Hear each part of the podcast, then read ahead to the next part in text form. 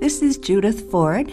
I'm going to read to you a fictionalized true story entitled Green Scarf.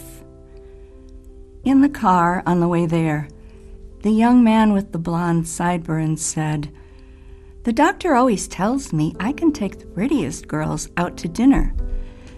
This, she guessed, was supposed to put her at ease. She was not at ease. He was smiling. She was not. She returned her gaze to the buildings that moved in and out of the car's window frame.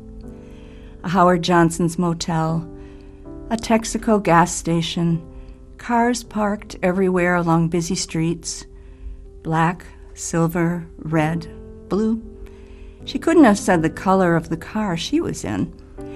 All she remembered of the walk across the parking lot was the dark asphalt that had glinted here and there in the waning sunlight those unexpected sparkles, and her own slow feet in their scuffed white sandals. The sound of the car door opening, the sound of the linen fabric of her new green dress sliding against the car seat. Nor could she have told anyone the name of the scrawny young man who was driving, although he'd said his name when he'd picked her up, if that really was his name. She would have been more scared if she hadn't resigned herself to the likelihood of her death. There was a strange, empty peacefulness in that, like Novocaine. It made it possible for her to get up that morning, get dressed, and keep moving into whatever would be. Like bungee jumping, she supposed, or skydiving. You travel to the highest point, you close your eyes, and you jump. Falling, you have no more choices.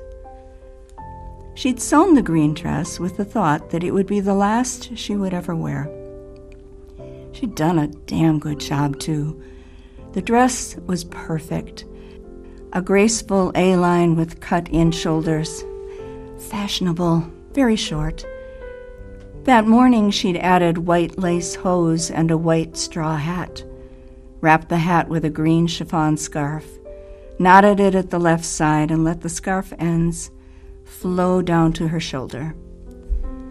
She'd always had a flair for the dramatic and a tendency to commemorate important dates with food, costumes, poetry.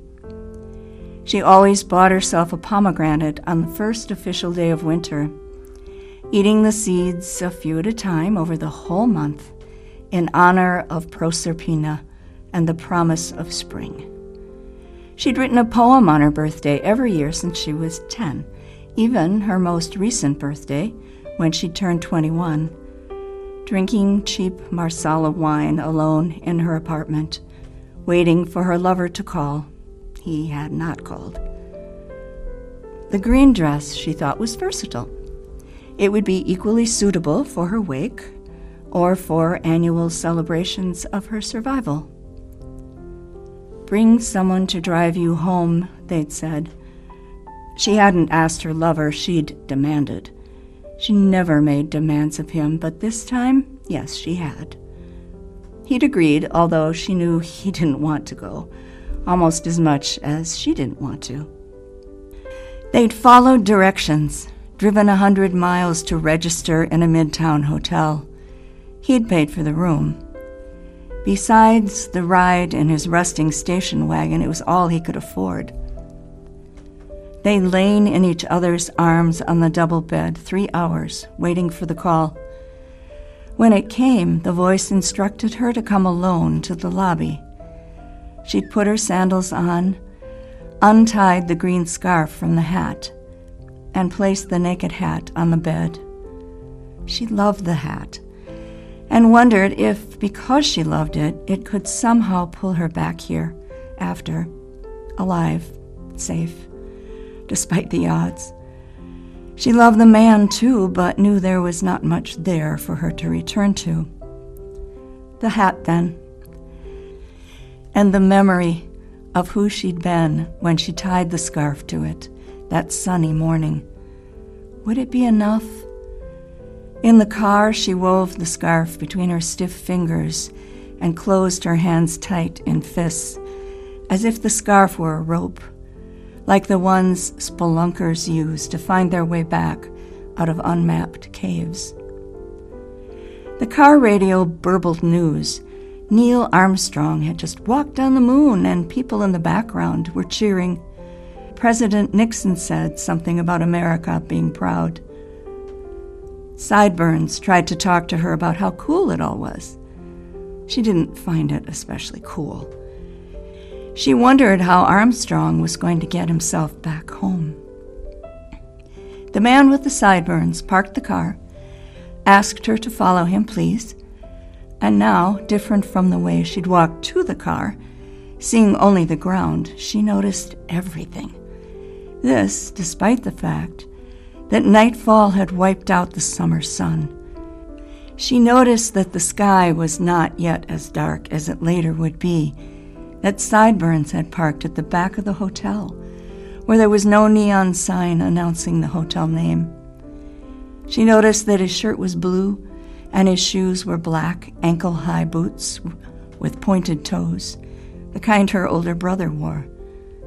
She noticed how brightly lit the interior hallways were, and how the walls, papered in dense flowers, seemed to sway in toward her as she walked. They stopped at a door. She would remember the number always 18. Your delivery is here, Sideburns said to the closed door. She heard a security chain slide out of its track, a deadbolt turning. The dark haired man who stepped aside to let them in wore a red short sleeved golf shirt. A small black and white television on the dresser at the foot of the bed was turned on. The bed was covered with a clear plastic sheet. The bed sheets, blanket, and bedspread lay crumpled on the floor. A stack of white towels, all carefully folded, lay on the dresser beside the TV. Do you have the money? The dark haired man asked. When Sideburns had met her in the hotel lobby downtown, he'd asked immediately if she had the money. Yeah, she had it, but only 600. The fee is 700, Sideburns had said. She didn't have a dollar more, not one. Not in the woven rattan purse that hung from her shoulder, nor back in her small apartment nor at the bank where they charged another overdraft fee every day now that her account was empty. Not in her lover's bank account either. He was in graduate school and living on loans. I was told it was 600. It's gone up since. She stood just inside the closed door with the green scarf stretched tight between her hands. This is all you really can pay? The golf shirt man said. For a second, she hoped they would send her away, but in the next second, she remembered what that would mean. It was not bearable. He said it would be enough. It's what I was told to bring. The two men went into the bathroom and talked quietly, no words that she could pick out. Okay, then, I'll make an exception, the golf shirt man said as he came out drying his hands on a towel. She took off her clothes when she was told to. The two men waited again in the bathroom. Framed inside the TV screen, a cartoon fish wearing glasses swam happily in a gray sea. I wish, I wish, I wish I was a fish, sang a chorus in the background. She recognized the movie, The Incredible Mr. Limpet, about a disappointed man who became a fish to escape his life. The music was merry, silly.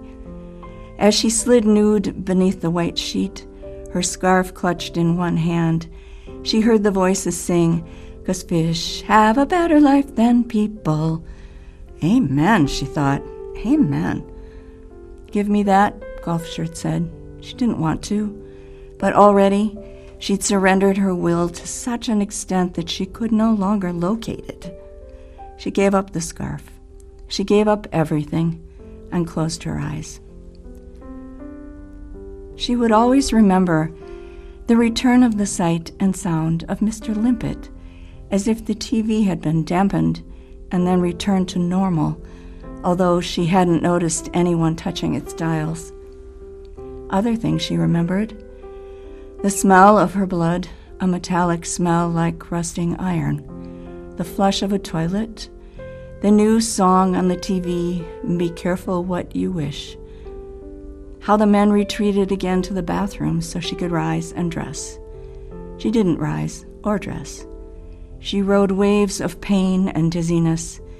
She'd particularly remember the pain and the dizziness. Watching the cartoon fish now unmoored her even more. She wondered if she'd ever be able to stand up again. She shut her eyes she moaned.